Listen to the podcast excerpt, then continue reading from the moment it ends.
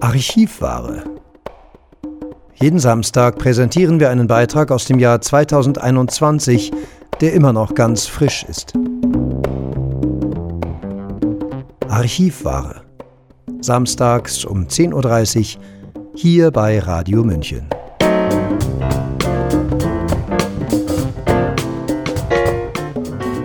Herzlich willkommen bei Radio München.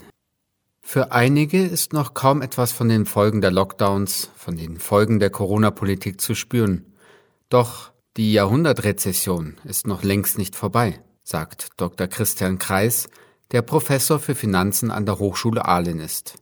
Nachdem Professor Christian Kreis zur Kartellpreispolitik 1924 bis 1932 in München promovierte, war Christian Kreis Investmentbanker bei der Dresdner Bankgruppe.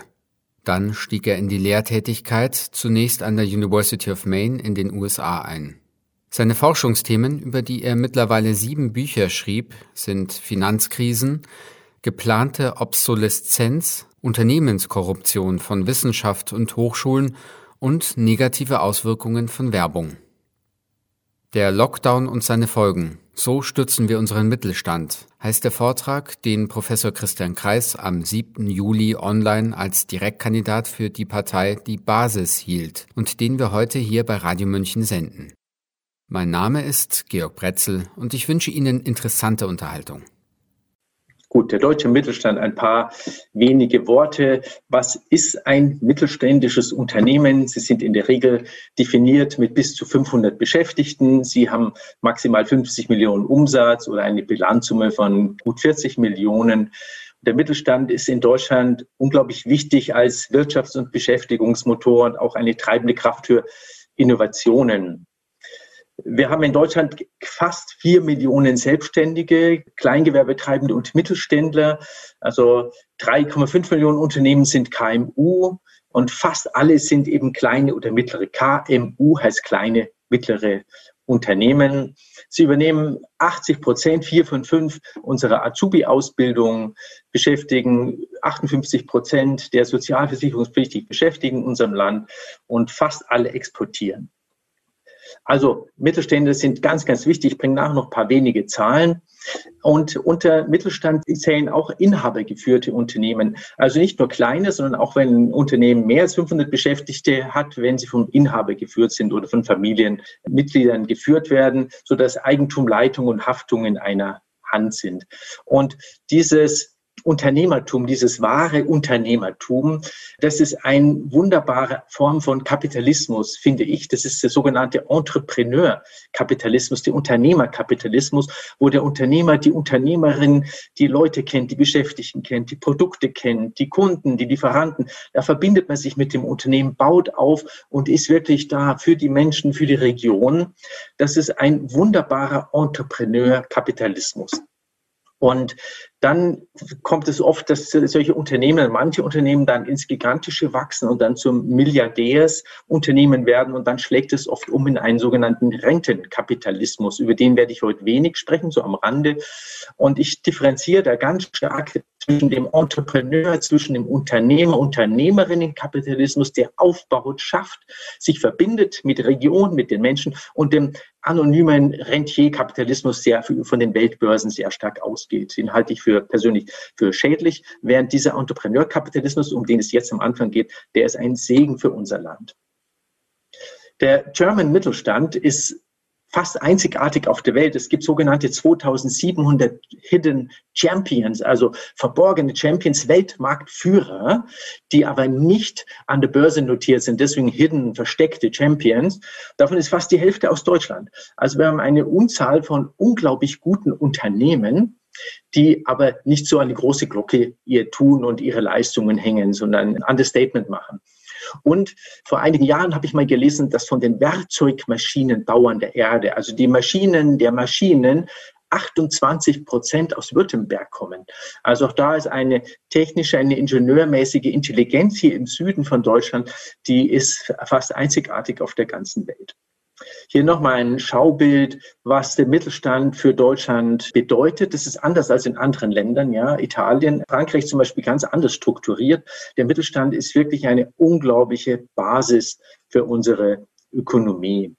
Also so viel vorneweg zum Mittelstand. Jetzt Sprung. Wirtschaft hat letztes Jahr einen dramatischen Sprung nach unten gemacht. Die Weltwirtschaft ist letztes Jahr um dreieinhalb Prozent geschrumpft. Das gab es noch nie seit 1945. Die Finanzkrise nur um 1,7 Prozent geschrumpft. Also ein Blick auf die USA. Das ist nach wie vor die wichtigste Ökonomie der Erde vom Sozialprodukt her, aber vor allem von den Finanzmärkten her obwohl China von der Produktionskraft her real gesehen eigentlich mittlerweile größer ist. Aber USA ist nach wie vor der Schrittmacher für die Weltökonomie. Und man sieht hier an diesem Bild, das gibt wieder die Wirtschaftsentwicklung der letzten 25 Jahre in den USA, wie stark hier der Einbruch war, letztes Jahr ab Frühjahr 2020, und dass die Amerikaner sich noch nicht voll erholt haben von dieser Krise vom letzten Jahr. Man sieht es vor allem hier bei den USA. Sie hatten mal hier um die 158 Millionen Beschäftigten. Es fehlen momentan noch sechs bis sieben Millionen Arbeitsplätze in den USA. Also die USA haben sich noch nicht von dieser Weltwirtschaftskrise letztes Jahr erholt. China ist durch diesen Abschwung letztes Jahr verblüffend gut gekommen. Sie sind gewachsen, nicht so stark wie sonst. Sie gehen nicht unberührt durch die Krise, aber gehen gestärkt aus dieser Krise hervor. Der Euroraum, den hat es besonders hart gebeutelt. Man sieht hier den Abschwung. Und vor allem der Aufschwung hinterher, der ist jetzt schon wieder ein kleiner Rohrkrepierer. Im ersten Quartal ist die Wirtschaft im Euroraum schon wieder geschrumpft. Das liegt an den starken Lockdowns, die wir hier im Euroraum hatten. In unserem Land, auch wir, haben einen starken Rückgang gehabt der Wirtschaftsleistung letztes Jahr. Und wenn wir uns anschauen, vor den Lockdowns letztes Jahr im März, also im Februar, hatten wir 2,3 Millionen Arbeitslose. Momentan haben wir ungefähr 2,3 Millionen Menschen in Kurzarbeit. Wir haben 730.000 Beschäftigungen verloren. Und dazu kommen noch selbstständige Kleingewerbetreibende, die bei den Zahlen nicht erfasst sind, sodass wir heute eigentlich ungefähr drei bis vier Millionen Menschen haben, die unterbeschäftigt oder nicht beschäftigt sind im Vergleich zu der Vor-Lockdown-Zeit.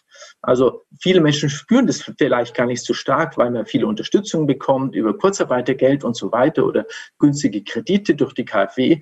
Aber Fakt ist, dass momentan drei bis vier Millionen Menschen nicht oder unterbeschäftigt sind gegenüber der Vor-Lockdown-Zeit letztes Jahr im Februar oder im Anfang des Jahres 2020. Also wir sind nach wie vor noch längst nicht aus dieser Krise raus, auch wenn das ab und zu mal äh, so erscheinen mag. Und ein letztes Bild auf die Weltwirtschaftslage, auf das ich dann später zurückkommen möchte. Wir haben nun die großen Notenbanken dieser Erde auf diesen stärksten Wirtschaftseinbruch der letzten 100 Jahre reagiert, auf die Jahrhundertrezession. Sie haben Geld gedruckt ohne Ende, wie noch nie in der Wirtschaftsgeschichte. Hier oben sehen wir das Bild, das zeigt die Entwicklung der Zentralbankbilanz der amerikanischen Notenbank. Und es gibt in etwa wieder, wie viel Dollarscheine sie frisch gedruckt haben, entweder physisch oder digital. Das meiste Geld entsteht ja mittlerweile elektronisch. Wir sehen hier, dass vor der ersten Finanzkrise 2007, 2008 die Notenbank etwa eine Bilanzsumme von 800 Milliarden hatte. Heute hat sie 8000 Milliarden. Also umgangssprachlich oder bildhaft ausgedrückt, die Amerikaner haben die Zahl der Dollarscheine, die sie gedruckt und in Umlauf gebracht haben, verzehnfacht in den letzten 15 Jahren. Die Zahl der Dollarscheine hat sich verzehnfacht. Die Geldmenge ist aufs Zehnfache gewachsen. Das gab es noch nie in der US-Geschichte in den ganzen 200 Jahren, 250 Jahren, seitdem dieses Land unabhängig ist von Großbritannien.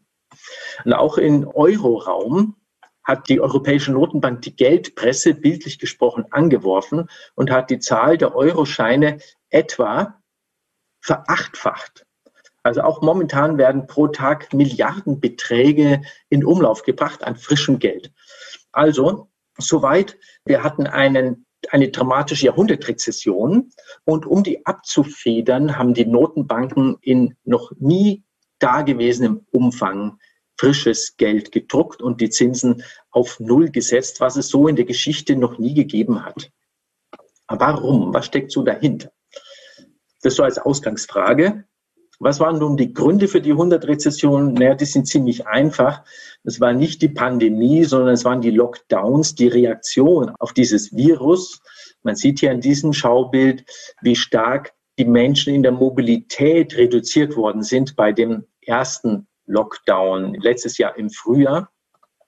Und man sieht hier an diesem Bild, dass es nicht nur in den Industrieländern stattgefunden haben, dass die Leute um 50 Prozent in der Mobilität eingeschränkt worden sind durch Staatseingriffe, sondern in den Entwicklungsländern war das teilweise noch viel schlimmer.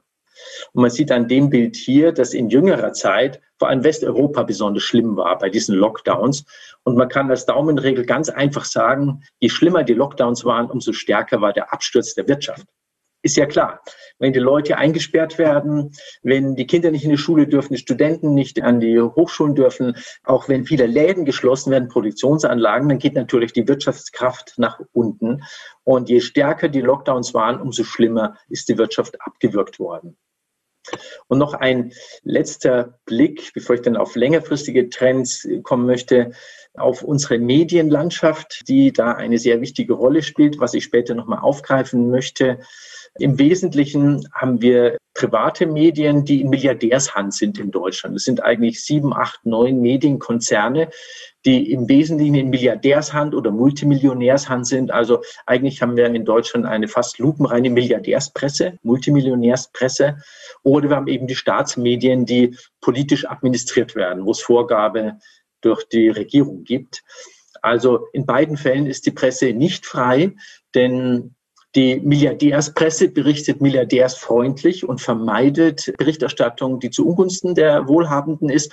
Und die Staatspresse berichtet eben das, was der Staat vorgibt zu berichten. Und deswegen stellen wir fest in den letzten 16, 18 Monaten, dass beispielsweise systematisch regierungskritische Berichte verhindert oder verharmlost werden oder unterdrückt werden, dass YouTube kritische Videos einfach löscht Facebook kritische Netzwerke löscht, wo teilweise 110.000 Menschen drin sind, die sich zum Beispiel für freie Impfentscheidungen eingesetzt haben, wurde einfach kommentarlos von Facebook gelöscht. Amazon verkauft keine Corona-kritischen Bücher und alternative Medien, die die Regierungspolitik anzweifeln oder Gegendarstellungen bringen, denen werden die Konten gelöscht oder sie bekommen Auflagen von Regierungsseite mit Quellen, das alles zu belegen. Ähm, sie werden diskreditiert in sehr großem Umfang, wie ich das in unserem Land so noch nie mitbekommen habe. Ich werde später noch mal kurz auf die Medienlandschaft eingehen. Nun, vor dieser Jahrhundertrezession, die wir jetzt seit 18 Monaten gesehen haben und die immer noch nicht überwunden ist, gab es schon langfristige Trends. Also das baut schon auf einer bestimmten ökonomischen Situation auf. Und dazu in aller Kürze nur ein Blick auf die sogenannte Exponentialfunktion, auf die Zinseszinsfunktion, die in der Wirtschaft arbeitet. Der Zins kommt zum Zins, kommt zum Zins. Das gilt aber nicht nur für Bankkonten oder für Staatsanleihen, also für zinstragende Papiere, sondern es gilt genauso für Dividendenpapiere, für Aktien. Die Dividende kommt zur Dividende, zur Dividende und es wächst dann exponentiell. Und es gilt auch für Mieten und Pachten. Ja, die Miete kommt zur Miete, zur Miete, zur Miete und man kann sich neue Häuser kaufen. Und dieser Zinseszinseffekt, ich will jetzt nicht so stark darauf eingehen, der führt zu Konzentrationsprozessen, zu ökonomischen, zu Vermögenskonzentrationsprozessen, sodass langsam, langsam das Kapital immer stärker nach oben fließt zu einer kleineren Gruppe von Menschen. Man sieht es zum Beispiel an dem Schaubild hier. Wer verdient am Tee? Ja, die Plantagenarbeiterinnen, die verdienen an einem Euro, den wir hier für einen Teebeutel zahlen, 1,1 Cent. Dann geht viel an die Plantagenbetreiber, an die Großhändler, an die Teeunternehmer, an Einzelhändler. Also die Eigentümer von Boden, von Kapital, die verdienen immer mit und verdienen einen ziemlich großen Anteil dran. Und das meine ich mit Zinseszinseffekt. Das kommt zusammen, Zins zum Zins, Dividende zu Dividende, Miete zur Miete. Und das führt zu Konzentrationsprozessen, sehen wir fast auf der ganzen Welt in großen Teilen, dass die Ungleichverteilung in den letzten 20 Jahren stärker geworden sind. Wenn wir die letzten 40 Jahre nehmen, gilt es fast für die gesamte Erde. Wir sehen hier Schlüsselländer wie USA, Deutschland, England, Italien, Spanien, wo überall die Schere aufgeht zwischen Arm und Reich, ganz grob gesprochen. Also nicht nur bei den Vermögen, sondern auch bei den Einkommen geht die Schere auf seit ungefähr den 80er Jahren fast weltweit oder in sehr vielen Ländern auf dieser Erde. Und was dahinter steckt, ist Folgendes. Wir haben also eine bestimmte Eigentumsordnung, die sagt, Eigentum in beliebiger Höhe ist gut. Ja, Jeff Bezos oder die ganzen Oligarchen wie Bill Gates und Zuckerman wie sie heißen. Eine Milliarde, nein, reicht nicht. Zehn Milliarden ist gut. 100 Milliarden ist gut. Vielleicht kommen irgendwann mal 1000 Milliarden. Also unsere bestehende Eigentumsordnung in der westlichen Welt ist, mehr ist besser, alles gut. Wir haben weder eine Vermögensteuer noch eine nennenswerte Erbschaftssteuer. Also wir haben eine bestimmte Eigentumsordnung in unserem Land, in Europa, fast auf der ganzen Erde. Dazu wir diesen Zinseszinseffekt, den ich ganz kurz skizziert habe. Und das führt schon seit 40 Jahren zu zunehmender Ungleichverteilung. Diese zunehmende Ungleichverteilung führt zu steigender Sparquote, denn die wohlhabenden Menschen, die können auch nicht mehr Schnitzel essen. Die Familie Quandt zum Beispiel, die Erben von BMW, bekommen am Tag über eine Million Euro Dividende. Und wenn Sie so viel jeden Tag auf Girokonto bekommen, ja, so wie Schnitzel können Sie gar nicht essen. Also die Sparquote steigt, das Kapitalangebot steigt. Das sehen wir schon seit 40 Jahren. Wir haben starke Investitionen, aber auch Überinvestitionen. Die Massennachfrage bleibt zurück, weil ja der Kuchen schwerpunktmäßig nach oben wandert. Wir haben Überschuldung und dann kommt in irgendeiner Form eine Bereinigung. Also auf diesem System ist eigentlich schon seit 40 Jahren die Weltwirtschaft aufgebaut. Es ist ein relativ asoziales System und außerdem ziemlich gefährlich, denn wenn wir dauernd hier ein Wachstum haben, hier ist skizziert in diesem Schaubild die Wirtschaftskraft in den USA pro Kopf in den letzten 40 Jahren und hier drunter stehen auch die realen Zahlen für die USA. Wir sehen hier ein relativ starkes Wirtschaftswachstum pro Kopf, aber die Masseneinkommen halten nicht mit, schon seit 40 Jahren in den USA. Und dadurch bildet sich ein Keil, sodass die Massenkaufkraft nicht Schritt hält mit der Massenproduktion. Und eigentlich geht es ja nicht, dass mehr produziert wird, als nachgefragt wird, ja. Und der Keil wurde und wird mit Krediten überbrückt. Mit Staatskrediten, mit Unternehmenskrediten, mit Privatkrediten. Und deswegen dieses Gelddrucken. Ja, wir hatten schon 2007 eine sehr kritische Situation schon eine Überproduktionskrise eigentlich. Die wurde damals schon gelöst mit mehr Gelddrucken, keine Zinsen zahlen, sodass die Unternehmen, die Staaten, die privaten Haushalte doch Geld ausgeben, obwohl sie nicht genügend haben. Und diese gleiche Kur, die man 2008, 2009 angewendet hat, Gelddrucker ist jetzt, jetzt während der Lockdowns wieder angewandt worden, sodass die Notenbanken auf Teufel komm raus Geld drucken, weil sie große, große Sorge haben, meiner Meinung nach, dass die Weltökonomie sonst abstürzt. Ja, die Massennachfrage reicht nicht aus. Also ich will sagen, dass diese Lockdowns sich auf eine schon gewissermaßen gefährliche Situation draufgesetzt haben und das Ganze nochmal zugespitzt haben. Dahinter steckt ein Gedanke, auf den ich persönlich gekommen bin durch Rudolf Steiner, den Begründer der Waldorfschulen. Der hat 1914 darauf hingewiesen, es wird heute für den Markt ohne Rücksicht auf den Konsum produziert und dann wartet man, wie viel gekauft wird. Diese Tendenz wird immer größer werden, bis sie sich in sich selbst vernichten wird. Es entsteht dadurch im sozialen Zusammenhang genau dasselbe, was im Organismus entsteht, wenn ein Karzinom entsteht ganz genau dasselbe. Eine Krebsbildung, eine Karzinombildung, Kulturkrebs, Kulturkarzinom.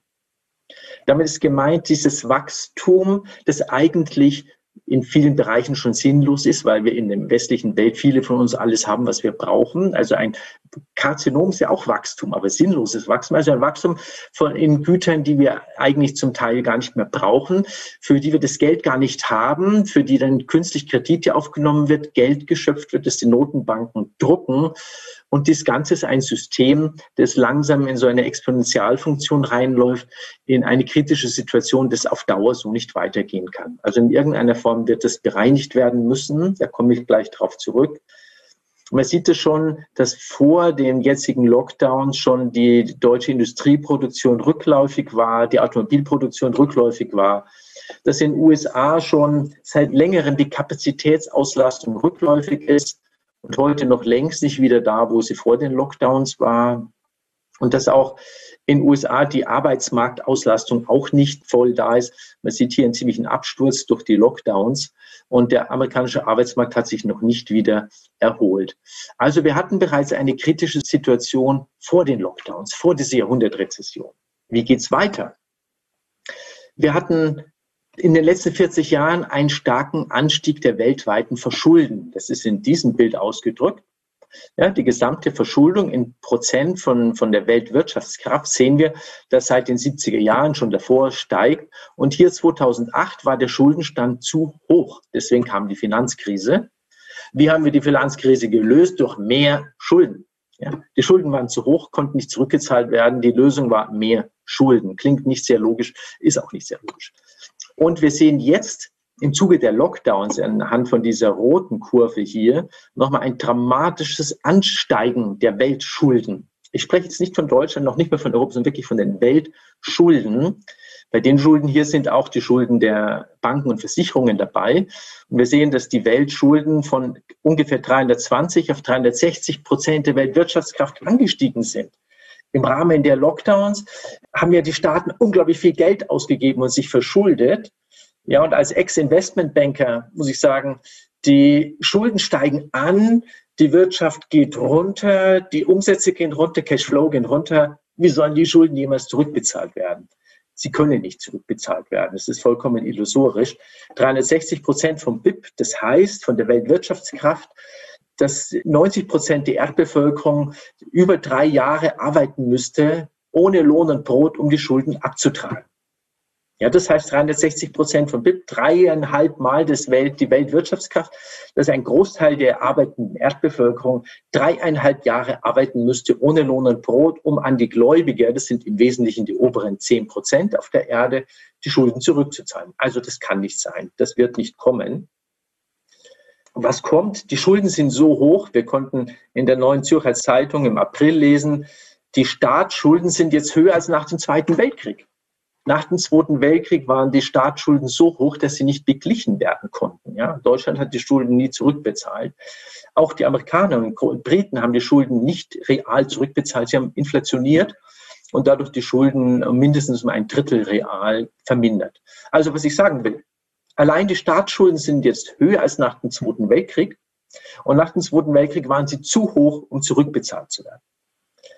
Und ein anderes Phänomen, was oft genannt wird, ein Begriff, ist sogenannte Zombie-Unternehmen, ja, die wandelnden Toten, dass es eine ganze Reihe von Unternehmen gibt, die durch die Niedrigzinspolitik seit 2008, 2009 ihren Schuldendienst an die Banken zahlen können, weil die Zinsen so sensationell niedrig sind wie noch nie in der Geschichte der letzten 200 Jahre, so dass eigentlich einige Unternehmen, man weiß nicht wie viel, sind es drei, sind es fünf, sind es zehn Prozent, die würden schon längst pleite gegangen sein, wenn normale Zinsen herrschen würden.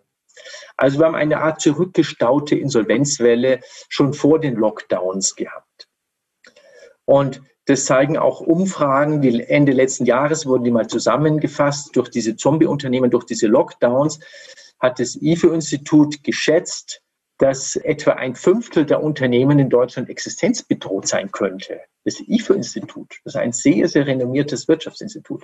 Die DIHK hat nach einer Umfrage gesagt, dass ein Zehntel der deutschen Unternehmen insolvenzgefährdet sein könnte durch die Lockdowns, durch diese Zombie-Unternehmen, die schon vorher da waren durch die gesunkenen Cashflows.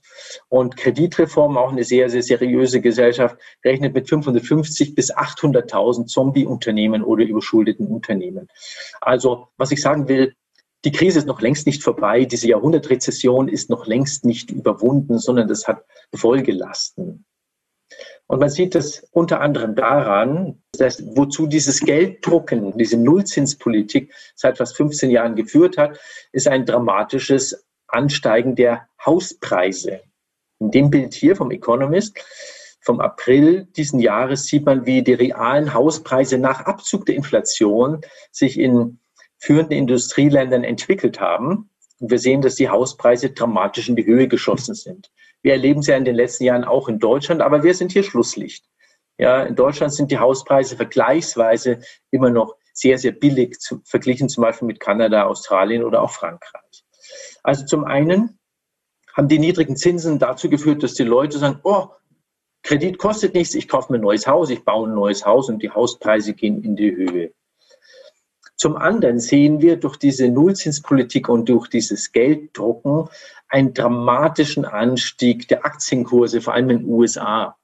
Der Leitindex der Erde ist der S&P 500.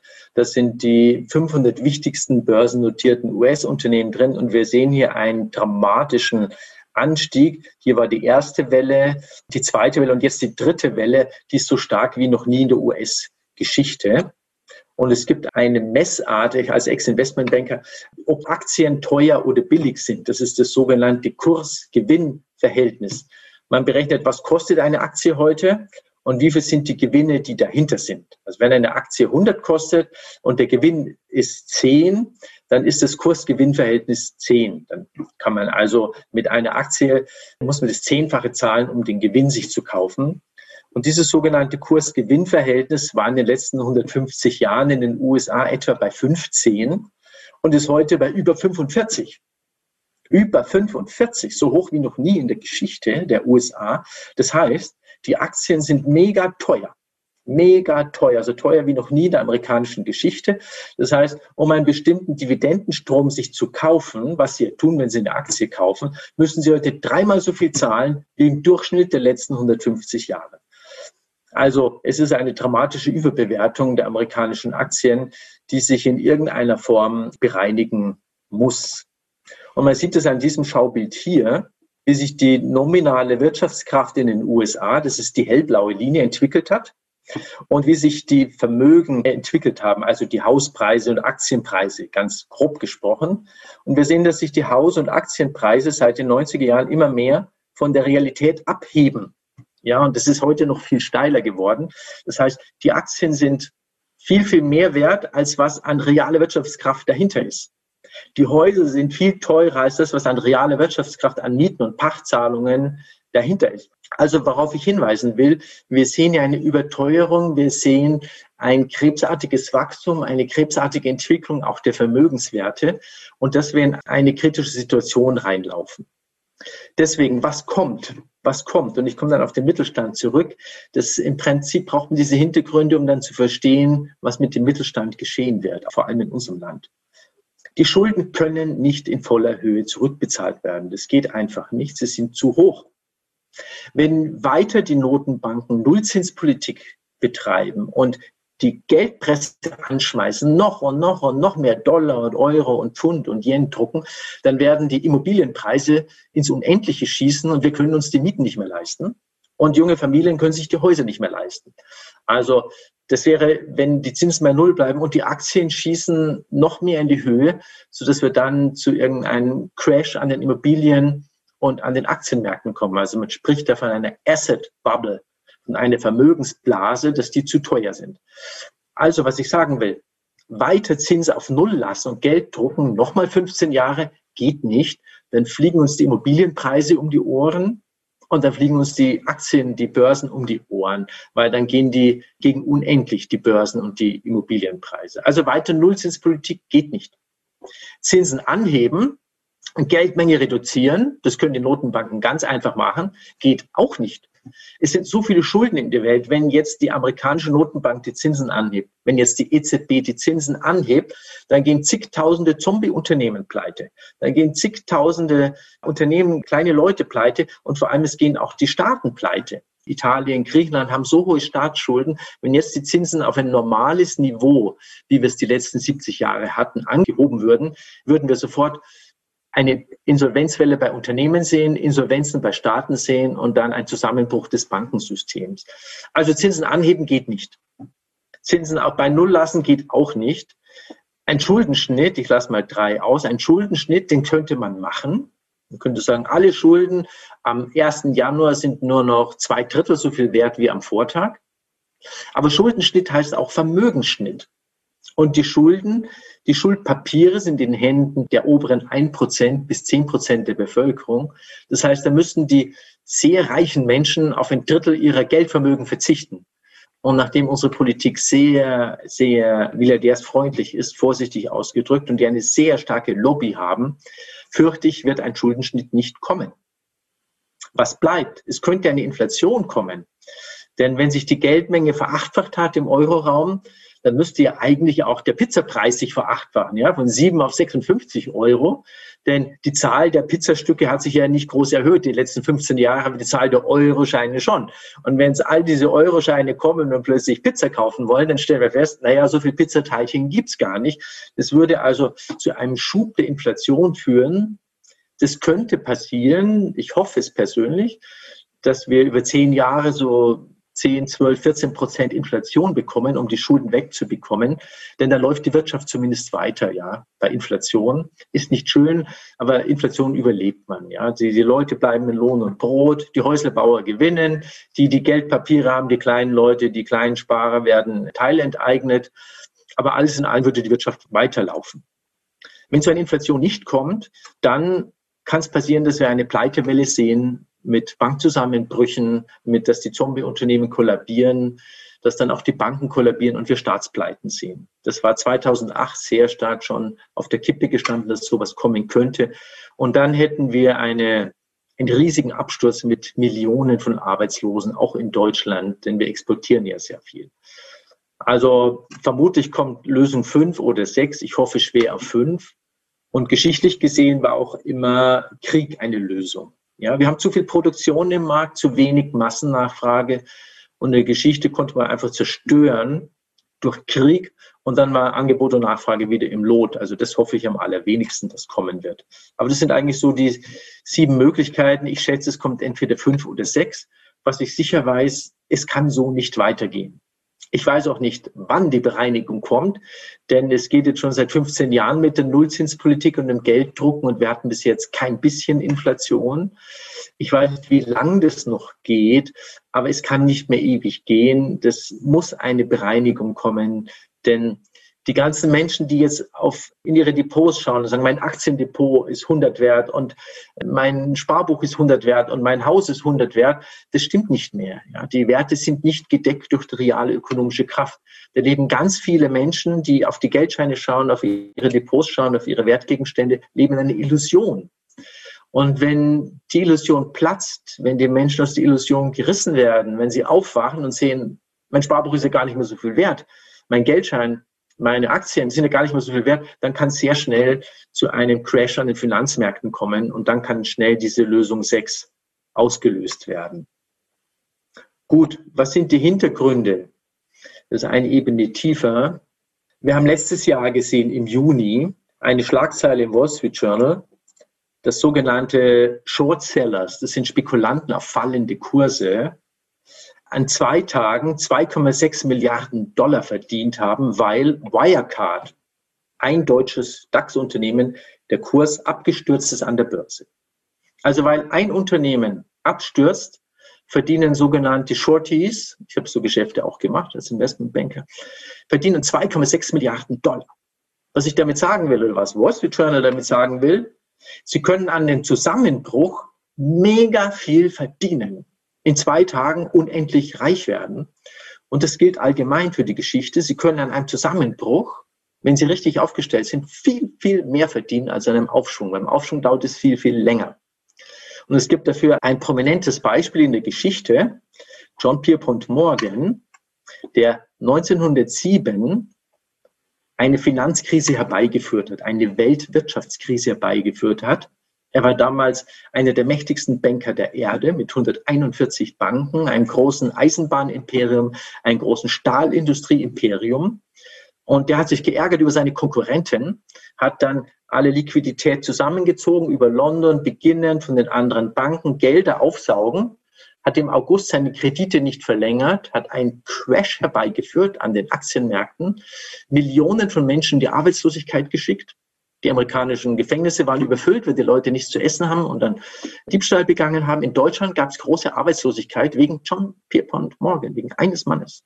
Assistiert von Rockefeller vermutlich, das kann ich aber nicht, bin mir nicht sicher.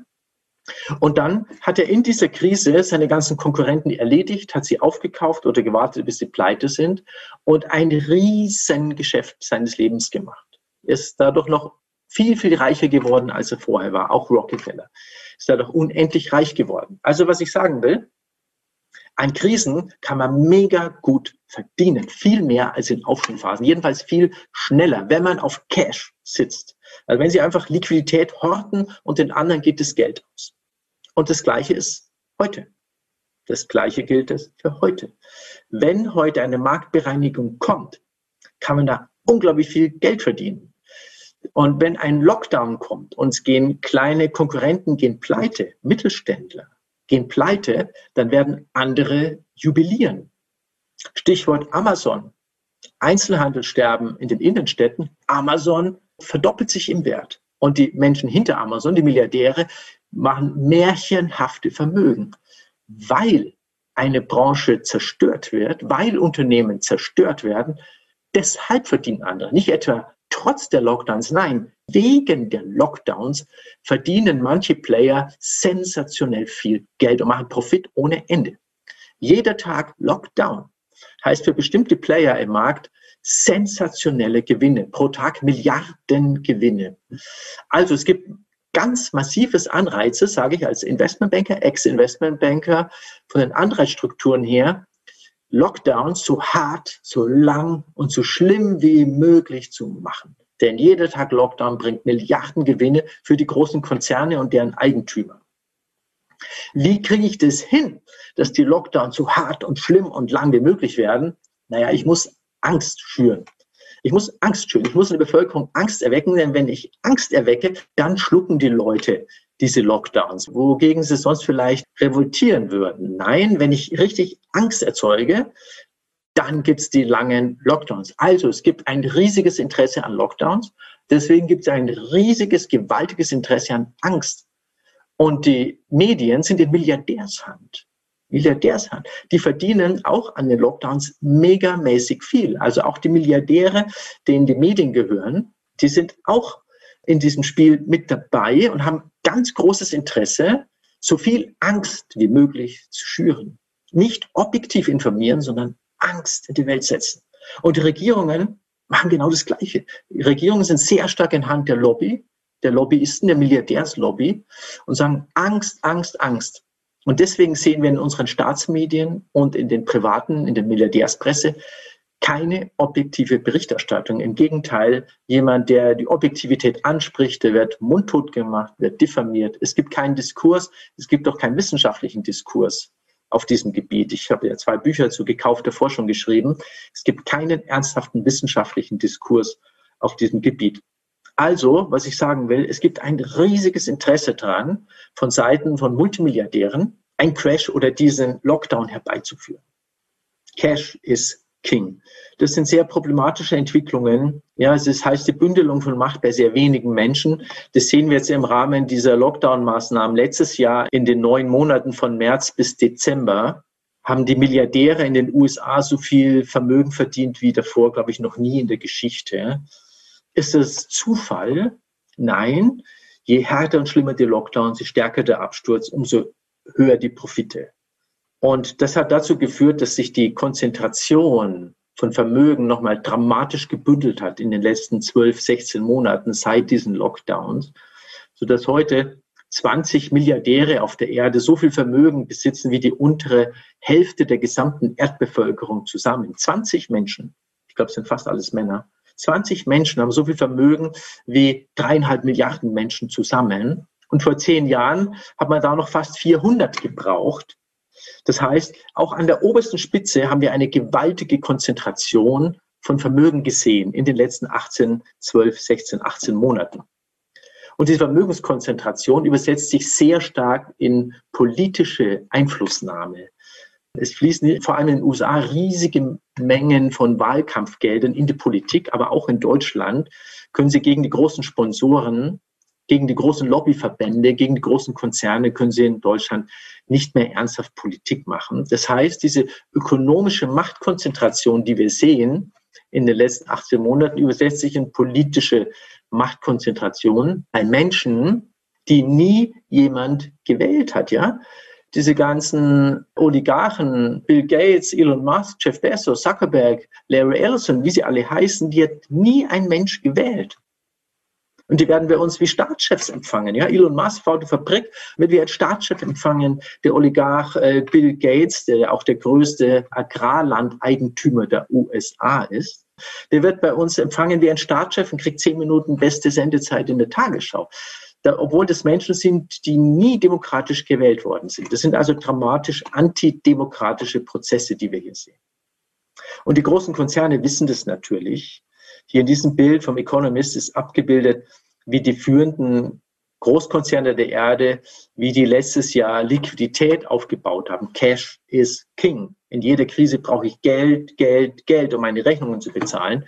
Die großen Konzerne wissen das, haben ihre Liquidität um ein Drittel hochgefahren, auf fast zweimal das deutsche Sozialprodukt und brauchen nur zu warten, bis die kleinen Krauterer alle pleite gehen und dann kommt die große Ernte.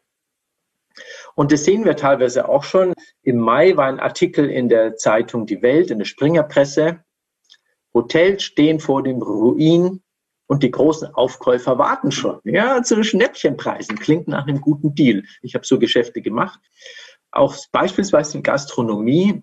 Die Großen profitieren, wenn die Kleinen pleite gehen. Ja, der Münchner Gastronom berichtet von einem DEHOGA-Treffen in München, vom Deutschen Hotel- und Gaststättenverband, wo dann die Großgastronomen hinter den Brauereiketten stehen oder große Gastronomieketten stehen und sagen, oh, die paar Millionen Umsatzeinbruch, das macht uns gar nichts. Dafür kriegen wir hinterher die besten, super gute Locations, die wir vorher nicht gekriegt haben. Lockdown, super. Mehr davon, länger. Dann ist die Konkurrenz pleite. Also es gilt jetzt in München, in Oberbayern für die Großgastronomen, dass die Kleinen beseitigt werden. Das gilt für die Hotels. Das gilt für alle Branchen. Das gilt für die Einzelhändler. Je dreckiger es den Kleinen dem Mittelstand geht, umso mehr triumphieren die Großen. Das sind absolut oligarchische Systeme, die wir hier sehen. Konzentration von Macht, Bündelung von Macht bei wenigen Menschen, die nie von irgendjemand gewählt werden. Bündel heißt auf Italienisch il fascio, da kommt der Begriff il fascismo her. Das sind in meinen Augen faschistische Prozesse, die wir hier sehen, ja, die durch diese Lockdowns dramatisch verstärkt werden. Und um auf den Mittelstand zurückzukommen, hier sehen wir die Konjunktureinschätzungen der Mittelständler. Das war die Frühjahrsumfrage von 2021. Wir sehen, dass hier der Geschäftslageindex dramatisch abgestürzt ist, ganz miserabel ist. Die Umsatzentwicklung im Frühjahr beim Mittelstand sehr schlecht. Die sinkende Resilienz, Eigenkapitalausstattung im Mittelstand schlechter geworden, steigende Forderungsausfälle. Wir lesen das und denken, oh schlimm, nicht gut, Mittelstand. Aber ein paar wenige lesen das und sagen, super, genial, endlich kriegen wir die Kleinen und kriegen deren Marktanteil. Sie können das immer aus verschiedenen Perspektiven lesen, mit verschiedenen Brillen. Und die meisten Menschen sind bestürzt, wenn sie solche Nachrichten lesen, auch Millionen von Avis lesen. Andere sind entzückt, wenn sie lesen, der Mittelstand geht pleite. Je mehr, umso besser. Je mehr, desto größer unsere Profite. Das ist den meisten Menschen nicht klar, aber es ist so. Und zu dem Bild kann ich sagen, Mission Completed. Das ist der KfW IFO Geschäftsklimaindex der letzten Jahre. Der wurde im Mai veröffentlicht. Man sieht hier, dass vor den Lockdowns die Großunternehmen, dass es denen deutlich schlechter ging als dem Mittelstand. Ja, Mittelstand, dem ging es deutlich besser. Dann kamen die Lockdowns und heute triumphieren die Großen und der Mittelstand hängt hinterher. Naja, ist das ein Zufall? Jedenfalls, wir sehen, dass genau das Upside Down gedreht worden ist die Großen, denen es vorher nicht gut ging, weil die Konjunktur runterging oder geschwächelt hat, die sind, haben plötzlich Oberwasser und profitieren und die anderen werden runtergedrückt. Und anders, je mehr die anderen runtergedrückt werden, umso mehr werden die Großen profitieren. Deswegen als Tipp für Mittelständler, Vorsicht, die Krise ist noch nicht vorbei. Im Gegenteil, es wird eine dramatische Bereinigung kommen, ich weiß nicht wann. So viel Cash wie möglich, so viel Liquidität wie möglich. Kreditlinien hochfahren, wenn möglich, bestehende Kreditlinien ausnutzen. Das haben die großen Konzerne in USA, haben sie überall gemacht, neue Bonds begeben, Cash, Cash, Cash. Die haben ihre Liquiditätspositionen wie blöde aufgebaut. Die wissen, was passiert. Factoring, also Forderungen verflüssigen in Liquidität, Cash aufbauen, Kreditversicherungen abschließen, möglicherweise Sale und Leaseback, möglicherweise sogar Anlagen verkaufen und Cash bunkern wenn es irgend geht, irgendwie Eigenkapital verstärken, wenn möglich. Und noch ein anderer Tipp an Unternehmer, Unternehmerinnen, so als Ex-Investmentbanker, privates Vermögen diversifizieren. Nicht nur in ein Nest die Eier legen. Das gilt eigentlich für alle Menschen, die fragen, wie kann ich mein Vermögen schützen? Diversifizieren, möglichst breit streuen in verschiedenen Währungen, in verschiedenen Assetklassen, in verschiedenen Ländern das streuen, um, wenn eine Bereinigung eins ist an den Börsen und Immobilienmärkten, um das Vermögen zu sichern. Nochmal, ich weiß nicht, wann es kommt, aber dass eine Bereinigung kommt oder mindestens eine deutliche Inflation kommt, eine ziemlich zweistellige Inflation, das ist das Mindeste, was kommen muss. Eine starke Inflation oder wenn die nicht kommt, dann kommt eben in irgendeiner Form ein Wirtschaftsabsturz. Ja, und auf die zwei Szenarien, eins von beiden wird vermutlich kommen, wenn nicht Schlimmeres. Ja, gut. Was können wir dagegen machen? Wie eine menschliche Wirtschaft? Naja, ganz einfach. Problem erkannt, Problem gebannt, die Basis, keine Lockdowns mehr. Diese Lockdowns waren falsch, waren vollkommen übertrieben, waren vollkommen unverhältnismäßig. Ich bin kein Corona-Leugner. Dieses Virus existiert. Dieses Virus ist sehr gefährlich für alte Menschen, für schwer vorerkrankte Menschen. Man hat Anfang von einem Senizid gesprochen, von einem Tod der alten Menschen ist ein gefährliches Virus für bestimmte Menschengruppen, nämlich sehr alte und sehr stark vorbelastete Menschen. Aber es ist wenig gefährlich oder gar nicht gefährlich für Kinder und Jugendliche und Menschen im mittleren Alter, die gesund sind. Ja, das zeigen alle Studien, dass zum Beispiel Kinder in Deutschland sind vier gestorben an Corona und an der letzten Influenza-Welle waren es äh, je nach Lesart über 100 oder mindestens neun. Also Influenza ist für Kinder sehr viel gefährlicher als Corona. Das heißt, es gibt Corona, es gibt dieses Virus, aber die Maßnahmen waren in großem Umfang vollkommen unverhältnismäßig, denn die Angst wurde extrem aufgepeitscht. Also keine Lockdowns mehr. Wenn wir unseren Mittelstand retten wollen, unseren Selbstständigen helfen wollen, keine Lockdowns mehr. Erste Forderung von der Basis geht gar nicht. Und was weiß ich, ich rechne im Herbst mit einer neuen Virusvariante, mit der Lambda, Omega, Theta, Mu-Gamma-Version. Es gibt ja viele griechische Buchstaben, die auf uns zukommen können, ja. Und dann wird im Herbst möglicherweise vielleicht wieder die Rede sein, Lockdowns. Nein, keine Lockdowns whatsoever. Da stehen Interessen dahinter, die dies wollen. Wir müssen dieser Machtkonzentration entgegenwirken, die ich skizziert habe, dass das Geld ständig von allen zu wenigen fließt, zum Beispiel Bodeneigentum anders heranführen. Diese ganzen Immobilienüberbewertungen, die wir haben, das ist eine Fehlentwicklung. Man kann eine Abgabe auf nicht selbst genutztes Bodeneigentum machen. Zum Beispiel Vonovia, die jetzt verschmilzt mit Deutsche Wohnen, mit über 600.000 Wohnungen. Das ist eine vollkommene Absurdität. Solche Gesellschaften sind eigentlich für mich eine Krankheit, denn irgendwelche Leute halten die Hände auf von Mietern, die ihnen monatlich überweisen und sie wissen gar nicht, wo die Wohnungen sind. Also eine Abgabe auf nicht selbst genutztes Bodeneigentum und im Gegenzug die Freibeträge für die normalen Leute, für die Niedrigverdiener erhöhen. Zum Beispiel bis 1500 Euro keine Sozialabgaben und keine Steuern. Dann würde brutto gleich netto bei den einfachen Beschäftigten kommen. Die Kaufkraft würde steigen und der Keil, den wir am Anfang gesehen haben, dass die Massennachfrage nicht ausreicht, der Keil würde langsam geschlossen und das Problem würde wirklich gelöst, statt über immer neues Geld drücken und Schulden machen, was das Problem nur aufschiebt und verschlimmert. Auf die anderen will ich jetzt nicht eingehen, dass wir auch Unternehmenseigentum anders damit umgehen müssten oder auch ein anderes Geldsystem bräuchten. Vielen Dank. Sie hörten den Professor für Finanzen Dr. Christian Kreis mit seinem Vortrag Der Lockdown und seine Folgen. So stützen wir unseren Mittelstand, den er als Direktkandidat für die Partei Die Basis am 7. Juli online hielt. Mein Name ist Georg Bretzel und ich wünsche Ihnen weiterhin noch gute Unterhaltung hier bei Radio München. Das war unsere Archivware aus dem Jahr 2021, immer noch ganz frisch. Jeden Samstag um 10.30 Uhr bei Radio München.